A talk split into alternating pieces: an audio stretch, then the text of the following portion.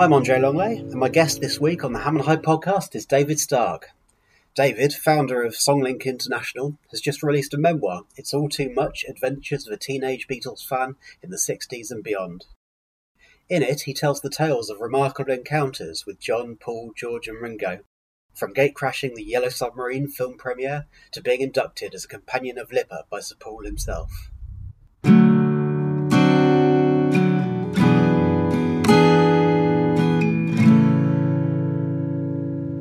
David Stark, thank you very much for joining us on the Ham and High podcast. How are you keeping today? Very well, thank you. Nice to be here.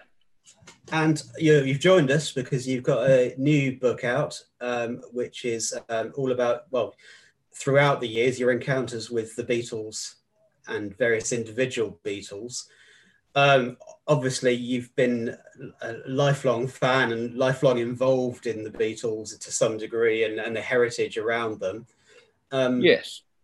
Let's uh, let's go briefly from the start without going through the whole book. What, what was the first Beatles thing that you heard that caught your attention? Well, the first time I ever heard them, I was 10 years old and we lived in Stanmore at the time. And uh, I heard "Please Please Me" on the radio, and it just like it just riveted me. It was just like a new sound. I didn't know who, who the Beatles were, uh, but it was just fantastic sound. I and I just thought, well, it was already going up the charts, and uh, you know they got to uh, well number one or two with, that one, and I was just hooked hooked for life, as I say, and uh, from then on, I started Beatles scrapbooks, which is back, back in 1963. You know, I was I was really uh, mad keen on them and follow them from then on. And yeah, uh, yeah and it has been a literally from then on. What's the latest book called? It's, it's called It's All Too Much. Uh, Adventures of a Teenage Beatles Fan in the 60s and Beyond, because it goes much further than the 60s, in fact. And uh, yeah, I've, I've read the the um, the first fifty or sixty pages, so I've got up to Sergeant Pepper's, and oh, already okay. In those four or five years, you've there's already quite a few tales and stories of encounters. What was your first close encounter with a beetle? Well, the actual first close encounter was uh, just by Abbey Road Studios or EMI Studios, as it was back in. Uh, uh, Easter holidays of 1966 when I cycled up from Stanmore to see my pal who lived just a few uh, streets, well, not streets, he lived along Abbey Road on Grove End Road. And he was always telling me he'd seen he'd seen the Beatles arriving at the studio, and we were just 13 years old at the time. So I was, of course, I was dead jealous of him, and uh, I thought I must I must go up and uh, you know see what's going on for myself. So for some reason, I cycled all the way from Stanmore to St. John's Wood, which is quite a distance for a 13 year old. But I had my bike and we went down there. I parked the bike up against one of the studio gates. Um, and there's loads of girls and fans waiting for, for them to arrive or someone to arrive. So we're just like were waiting with the rest.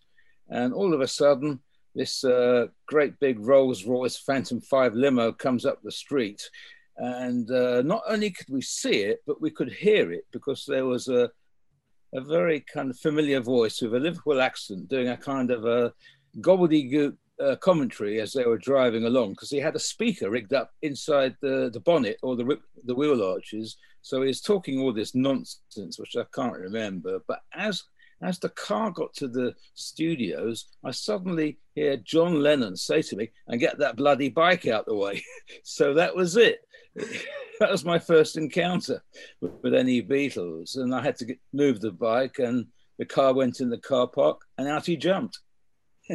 and, and that sound, it sounds like a very John Lennon of the mid 60s um, yeah. encounter. It sounds, yeah. sounds in character.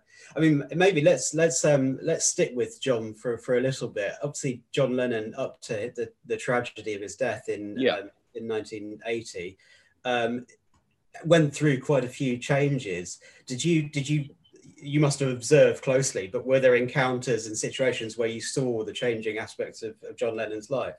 Oh, well, very much so. I mean, there was a big change from 1966 when they finished touring and their last UK gig was at the Empire Pool Wembley Arena as, as it is until 1968, which was really my next encounters with them when, you know, uh, they'd all grown their hair, or they'd been through Sergeant Pepper then, but John had let his hair grow. He'd met Yoko. You know, they were now a hippy dippy couple, and like it, it was a big change in just two years. And uh, but you know, he still he, he looked great, and uh, that was the occasion that uh, well, I saw them all when I I gate crashed the the Yellow Submarine film premiere in July '68, which is all in the book. I, I was going to say it's a, it's a great tale in the book. We won't tell the whole thing here, but it was a combination of luck, blagging, and a kindly rolling stone. Yeah, quite. Thanks to a, a help, the help of one of the stones, you know, and uh, it it ended up with me sitting in Mick Jagger's seat uh, because he was away in, in New York with Marianne Faithfull. So I, I got really lucky, and uh, you know, it was just an incredible evening. And I was just 15 years old. You know, I might have known something was going to happen because I had a nice Lord John suit on. So I guess I was prepared for anything really. Uh, but that night was quite incredible. And um, yeah, I was literally sitting behind Paul with John to my right. So I could see him, you know, uh, his profile, and I could I could only see the back of Paul's head, but John I had clear vision of, and it was hard to take my eyes off him being so close. Yeah. And it was the Yellow Submarine premiere, the, the cartoon. Do you know if they'd seen it before, or were you there um, the first time with them? I'm not sure. I think they had seen. I think they had seen, uh, you know, uh, a version of it, but this was the full final version in glorious Technicolor on the big screen. So it was a, an amazing experience, and you know, and they had new songs in the film. So we're all hearing those hearing them for the first time, and like the whole thing was magical. It's a real uh, milestone landmark of the '60s. That film, the the graphics, uh, you know, the humor, uh, the songs, everything, and you know, it was just uh, it's for kids of all ages still. Basically. I've got to admit, it was it was one of my ins to the Beatles because we I think we had a videotape at home when I was growing up in the eighties, mm. and I hmm. remember putting it on a lot. And so those songs are more familiar to me than most other Beatles songs because they. they oh, that's interesting. And it's it's a beautiful film as well, isn't it? The graphics, the animation, yeah. is, is wonderful in it. It is. It's, I love it. I mentioned that in the book, the Lucy in the Sky with diamond sequence. Just mm. beautiful graphics and kind of a lot of it's very ahead of its time, I would say, and just you know it stands up today. Yeah, no, absolutely. And for me, Nowhere Man, I think, is an underrated song. That's a lovely sequence, and Eleanor Rigby's beautiful. That's a beautiful sequence. Yeah, it's brilliant with all the Liverpool uh, images and the football teams, and uh, it's fantastic. I, I love it. And so obviously from there it wasn't too many years until um, they, they, they, split up. And how, how, did you feel about john lennon's direction into solo material? Well i absolutely loved it. I mean um, you know he, uh, he he had his first proper solo album out in um, 1970 but he'd done a, a you know two or three or more weird albums with yoko which you know I really a I couldn't afford to buy them, and b they were just so weird uh, that you know well this is in the book that one of the music papers asked the question. This was in 1969. Why would you want to? Why would anyone want to buy this weird album by John and Yoko called Life with the Lions, which included um, uh, uh, recordings of, of Yoko during her miscarriage or being in hospital. It's very weird stuff, and that's mm. what they were into. Well, I wrote straight straight off in answer to the question, uh, and I said it was the most cosmic album I'd ever heard. You know, best thing since sliced bread.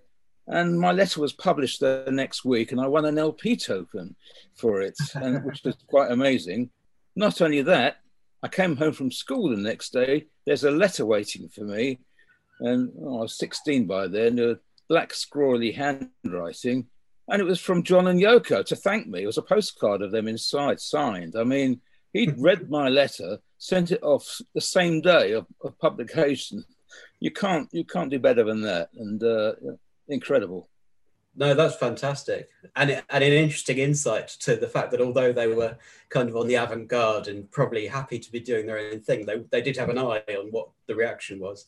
Uh, totally. I mean, he was always very aware of record sales back in those days, and like he was doing as much promotion as he could, even though no, really nobody bought it. And uh, and then the funny thing was, I I wrote the letter. I'd never even heard the album, uh, so I just you know I got lucky there. And then I, I met them a few months later at another film called The Magic Christian with Ringo and Peter Sellers, had its premiere at the Odeon Kensington, went along to that on my own. And uh, yeah, it's a long story, but I got in, and who's standing in the foyer? John and Yoko, and they're doing a protest at the time. Uh, but I went up to them and had a had a few words, and I said, I want to thank you for the the letter you sent me earlier this year about you know, my letter being published about uh, your album. I, he, rem- he remembered it. So I said, I've got to admit to you, I never heard the album and I still haven't. And they thought that was hilarious. yeah, I bet they loved it. Yeah. That, that's brilliant. Um, did you, and were there other encounters um, before his death? Uh, yeah, just a few. Well, 68 was quite a big year for me. I met Tim I saw him, I think, three times that year at the Yellow Submarine, at the Marylebone, outside Marylebone Magistrates Court when they got busted uh, for dope in October 69. And I just went along, you know, to, to, see them going in and out of court, which happened to be on a Saturday. So, so there was no school that day. And, um, and then I got, I got into a, a couple of photos photos which have been used in quite a few books. So there I am, standing right behind John and Yoko and uh, uh, their PA Neil Aspinall, who became head of Apple eventually.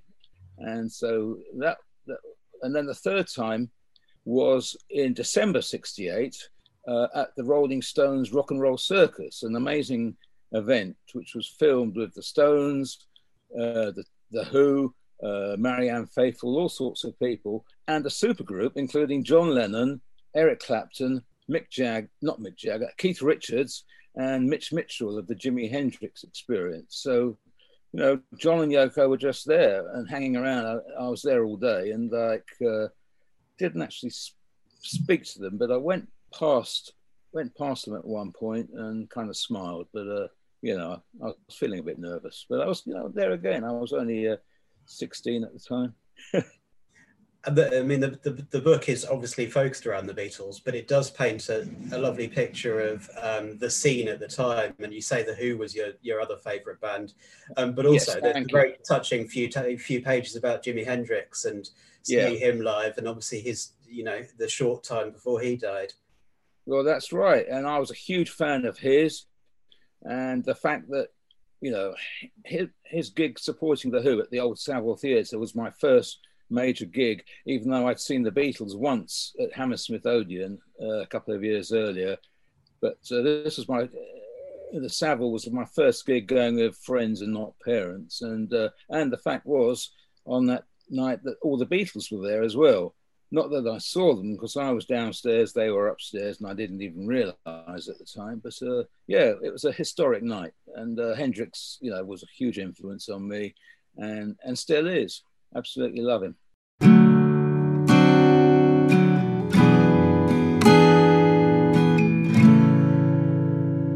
Ringo, you, you pick out the drumming on Rain in particular, I think it is. Um, but yeah. generally, what uh, you play drums as well, don't you? I'm a drummer, and I've always been a huge fan of Ringo. And I really get annoyed when people knock him, and you know they reel out the old joke about him not even being the best drummer in the Beatles, which was a Jasper Carrott joke. It was never any of the Beatles who said that. Everyone gets it probably wrong. Jasper Carrott's most told joke. He's yeah, probably is. yeah, but no, Ringo for me has always been an incredible drummer absolutely precise and his fills are inventive. He's a perfect timekeeper, uh, for, you know, and he's admired by many drummers. So, yeah, I've always been a big fan. And yeah, I was I was lucky to meet him a few times as well. And one of the stories has a particular uh, Hampstead edge to it, which uh, I don't know if you realise, which uh, was when I was still living in, uh, we were in Edgware at the time. And then I, on a Saturday, one Saturday night in 1970, I said to a pal of mine, uh, well, what should we do tonight? And he said, I don't know. I've just got my car. We should go somewhere. He'd bought a Ford Anglia. Uh, that's his first car. So I said, okay, well, I read that Ringo lives in Hampstead and I know the name of the road, but I don't know which house it is. Why don't we go up and try and find him? So we did. We drove all the way up to uh, Spaniards Road. He lived on Compton Avenue, right opposite Kenwood. So, uh, which was, uh, and that's a private road. So uh, it's a crazy story. But so found the found the street, parked on Spaniards, uh, didn't know which house was Ringo's. So we uh, we rang the door, and the first house on the left. Like we're dressed, we're dressed pretty scruffily, you know, no money and just mucking about on a Saturday.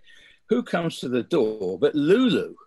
a huge surprise with her then husband Maurice Gibb. They were married at the time, and he was wearing an apron. They were obviously cooking or something. And uh, she said, "How can I help you, boys?" I said, "Oh, oh, we're going to Ringo's tonight, but we're not too sure which house which house it is." And he, she said, "Oh, oh, you can't miss it. It's just right down at the end on the right, and uh, it's got a big double drive." And Maurice said, "Yeah, give them our love, you know." And so, thank you very much. But can you imagine any celebrity today telling any kids where another celebrity lived? It's unbelievable. So we walked down. This is in the book, of course. We walked down the street, and we, um, uh, you know, the Ringo's house, double drive, quite a few cars in the drive. So I thought, oh, there's something going on. But we still rang the bell. He came. He came to the door holding a, pool cue, obviously in the middle of a snooker game or something. And he said, What can I do for you, lads? And I said, uh, Well, we're just wondering if you'd like to come out for a drink, a couple of pints. And, you know, he, he looked quite amazed by this. And uh, he said, Well, thank you very much, but uh, we've got friends in tonight. It's a bit difficult. Maybe another time. As he's talking to me, I can see Eric Clapton walking in the hall behind him. I mean, you can't make this stuff up. So we said, okay, then, thank you very much. See you, bye bye. Close the door, and then we are just laughing our heads off. It was, it was, it was something a bit different to do on a Saturday night, that's for sure. That is lovely. Yeah. So, did you go up, back up to Lulu and Maurice's house and see if they wanted a pint instead? That's, we should have done. In fact, my other friend who used to live in Hampstead said, uh, "Well, why didn't you tell Ringo? Well, we're coming to the party. Let us in." So, anyway. Uh, that's fun. amazing. And did you come across him again over the years? I've met him quite a few times, and he's always been a nice guy. And and uh, I think the last time I saw him, he did a he did a kind of a press conference a couple of years ago for uh, against uh, against uh, uh, guns and against violence. And I was it was a very small press conference, and a few of us at the Gibson Guitar Studio in Soho.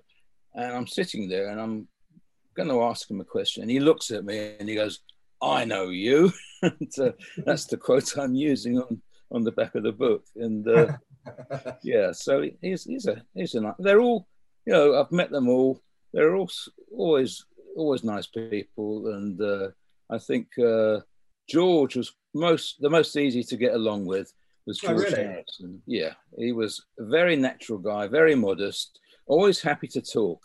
Um, and he's one of these guys you could talk about anything to him, and he he wouldn't mind really. So, uh, um, and I uh, I met him a few times, and I even introduced my mum to him on one occasion when. Uh, uh, mum, oh, there's another Hampstead connection because mum, after my parents divorced and we lived in Finchley after that, then mum worked for a while at the uh, you know that uh, centre just just uh, beyond Hampstead Tube Station. There's that kind of art art centre, art shop. Mum worked there for a, a while years ago, um, running a ceramic shop, and uh, so uh, that's that was a Hampstead connection. And then um, then she moved, worked into town, and worked for Rediffusion. uh, TV rentals in Piccadilly. And one day she got a call from George Harrison's office to say that they needed to rent a TV for Ravi Shankar, who was coming into town and he needed a TV at his flat. So mum organised that. And they said, by the way, would you like two tickets to see his concert at the Albert Hall? And mum said, yes, we'd lo- I'd love to go and bring my son with me. Um, not that I'm a huge Indian music fan, but uh, but George was introducing the concert and was on stage to introduce Ravi. And then the concert started, and a few minutes later, we hear a bit of shuffling behind us. George comes and sits directly behind us, and uh, in in the interval, we had a little chat. I'd met him before that, just a few weeks earlier, so uh, he kind of remembered me. But then I introduced him to Mum, and they they got on fine. So, you know, the book's full of all these crazy stories. But uh, he was a lovely fellow, really, really nice guy. You seem to be a bit of a magnet for, although you, you put the effort in, you track them down, but then once you're in the building, they seem to appear next to you. Well, something like that. yeah, I guess so. It's just, as I say, it's all luck and chutzpah, as they say.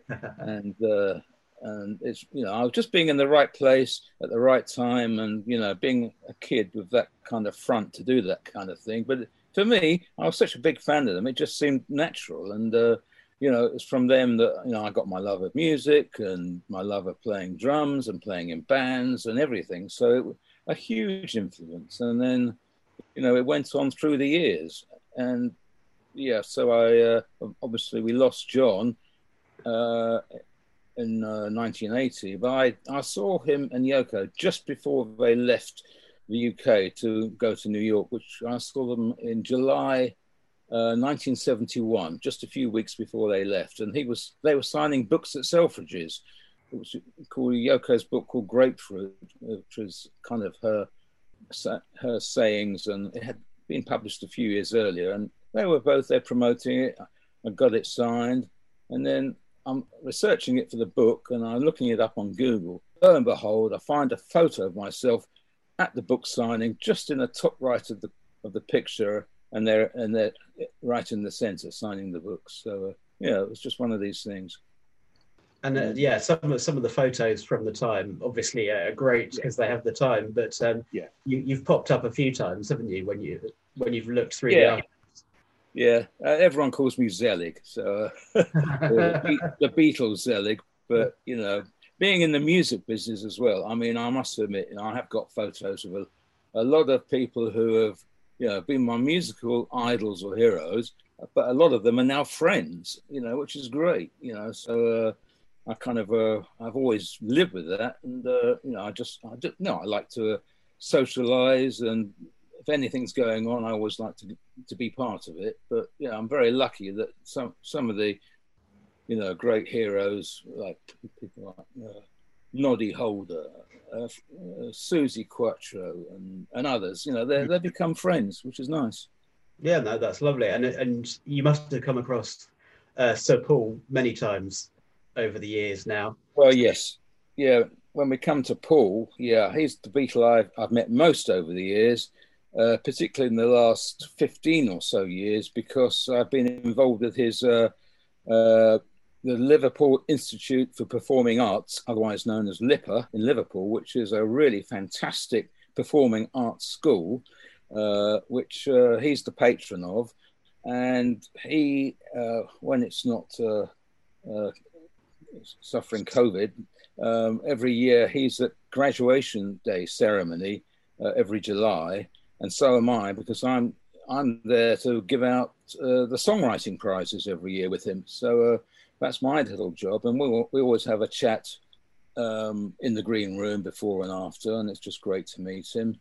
But also in 2006, he made me uh, a companion of LIPA, which is like an honorary degree. So I have to wear the the mortarboard on the gown and, and all that every year, which is, you know, as I never went to uni, that's that's that's the nearest I'll I'll ever come to it, and it's a real honour, especially as I had to make a speech in front of Paul and tell him a bit about myself, and afterwards he said, uh, "Oh, I didn't know you'd done all that."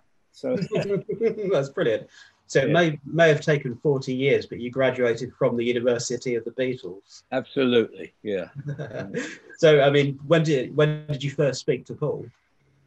Well, the first time was at the Yellow Submarine film premiere. That was the oh. first time I actually met him. I think, yeah, when one of the one of the new songs came up on the screen, and I was sitting behind him, and I just leant over to him. I said, "Oh, that's a really good one," and he goes, "Oh, thank you." You know, as, as the film's going on. Did you get lucky? Was it one of his, or was it? No, it was a John song. It was "Hey Bulldog," as it happens. But uh, oh, right. Okay.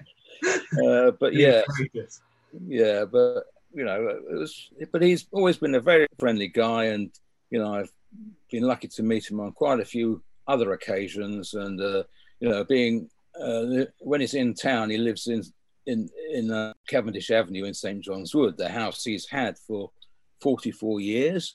And um, you know, I bumped into him. He used to go to um, Richoux Cafe on on St John's Wood High Street, and I used to see him there very occasionally because I used to take my dad there once or twice a week back in the day. So Paul would be there. Yeah, and um, so yeah, it's just been not just the Beatles, but they they were my main influence, and I, you know, I've been into many events and record launches, and uh, I've been I'm also involved with with Blue Plaque, Blue Plaques, which have been put up honouring. Uh, there was one for John put up in um, Montagu Square where he lived uh, with Yoko, but there's also one on Baker Street uh, for John and George together, which I was kind of involved with as well. And then there was one um, for the Beatles put up last year at Three Savile Row, their Apple offices mm-hmm. where they had the rooftop concert.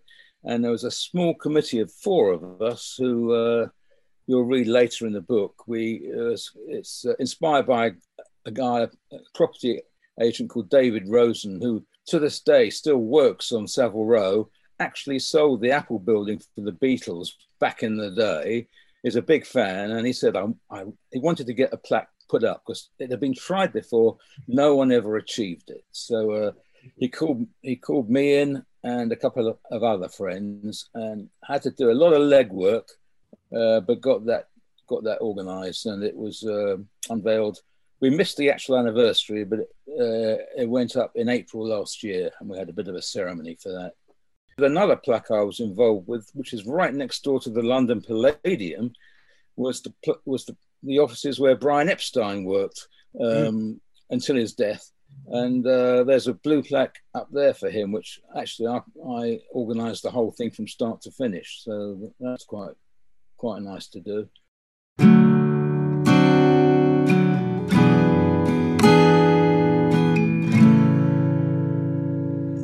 It's it's funny when when you're talking about the Beatles and when we're looking at doing a, a, feature or a podcast about the Beatles, yeah, it's not like other subjects because it's so ingrained in culture that listeners, I don't have to explain who they are to people. Exactly. Everybody have their favorite songs or a song that means something. Yes. Uh, I mean, what what songs maybe would you suggest people listen to that they might not have clocked before or properly paid attention to? Oh, that's a good question. Well, there's one I mentioned in the book. It's on um, it's on Rubber Soul, I think, and it's called The Word. And it's just a funky little song, which uh, I always loved. It was just not one of the best known songs, but it's it's just got a great feel about it, and uh, that's one example. Um, and then I guess uh, I love the B side of All You Need Is Love is Baby You're a Rich Man, which you might know, but that uh, that always conjures up the the psychedelic 60s for me. Mm. And uh, you know, it's kind of got weird sounds in it, but it, it's it, it's a great song, and it's one of the ones I still like to play. And I guess also the title of the book, "It's All Too Much," which comes from the Yellow Submarine. It's one of George's songs, not one of his most known numbers, and it's also pretty weird and mystical. Uh, well, but it's a good one. It's it's got some yeah, it's got great instrumentation on it, good lyrics, and uh, many people don't know it, so I'd recommend that. That's some good tips. What's the one? What's the one Beatles song that if you feel you need pepping up for the day and some get up and go, what would you whack on loud? Oh, blimey! Uh, I suppose it would have to be Helter Skelter or something like that. something really loud. And um, the yeah. song that gets credited with inventing loud to certain a certain yeah. extent. Yeah, you know, but all their all their up tempo rockers are all great, but that that was probably their loudest, and uh, and also uh, yeah John's uh, Revolution, the uh, the B side of Hey Jude, which is also mm. one of my favourite songs of all time. What a great double single that was! You know, mm. two completely so- different songs, but uh, Paul doing one of the greatest melodic pop songs of all time, and John just doing a complete political thing, uh, up tempo version of Revolution. It's just great. And it's quite full on as well with a great intro, isn't it? And it's a yeah. buzzing song, Revolution. Yeah, that feedback guitar and everything, or fuzz tone guitar, really great. Yeah. And what's the one song that, um, for a more contemplative moment or uh, something that's oh. a bit more nostalgic? Well, I guess with John, it has to be "In My Life," which is you know one of his greatest songs, and you know the lyrics are still, when you read them, still or hear them, still very personal. You know, he was writing about him, him and his life, and uh, and the other one of his, of course, uh, Julia, written about his mother. So they're beautiful songs, and people can't forget that you know John was just as capable of writing great ballads as Paul was. Um, maybe not as many, but he certainly did quite a few good ones.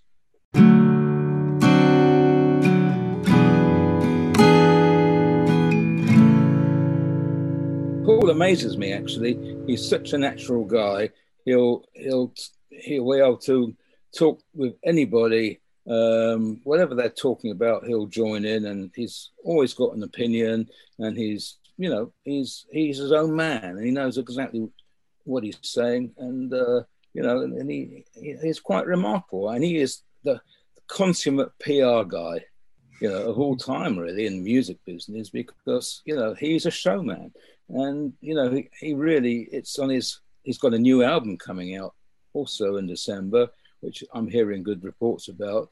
And I, you can bet he'll be doing all the interviews, all the press and TV and everything for it, because it's, it's titled as his third solo album, McCartney 3 there's a plug for you, Paul. So.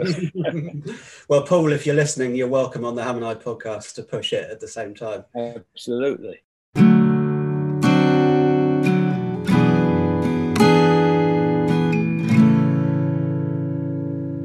Thank you to David for joining me. If you enjoyed the podcast, tell your friends, hit subscribe, and we're back again next week.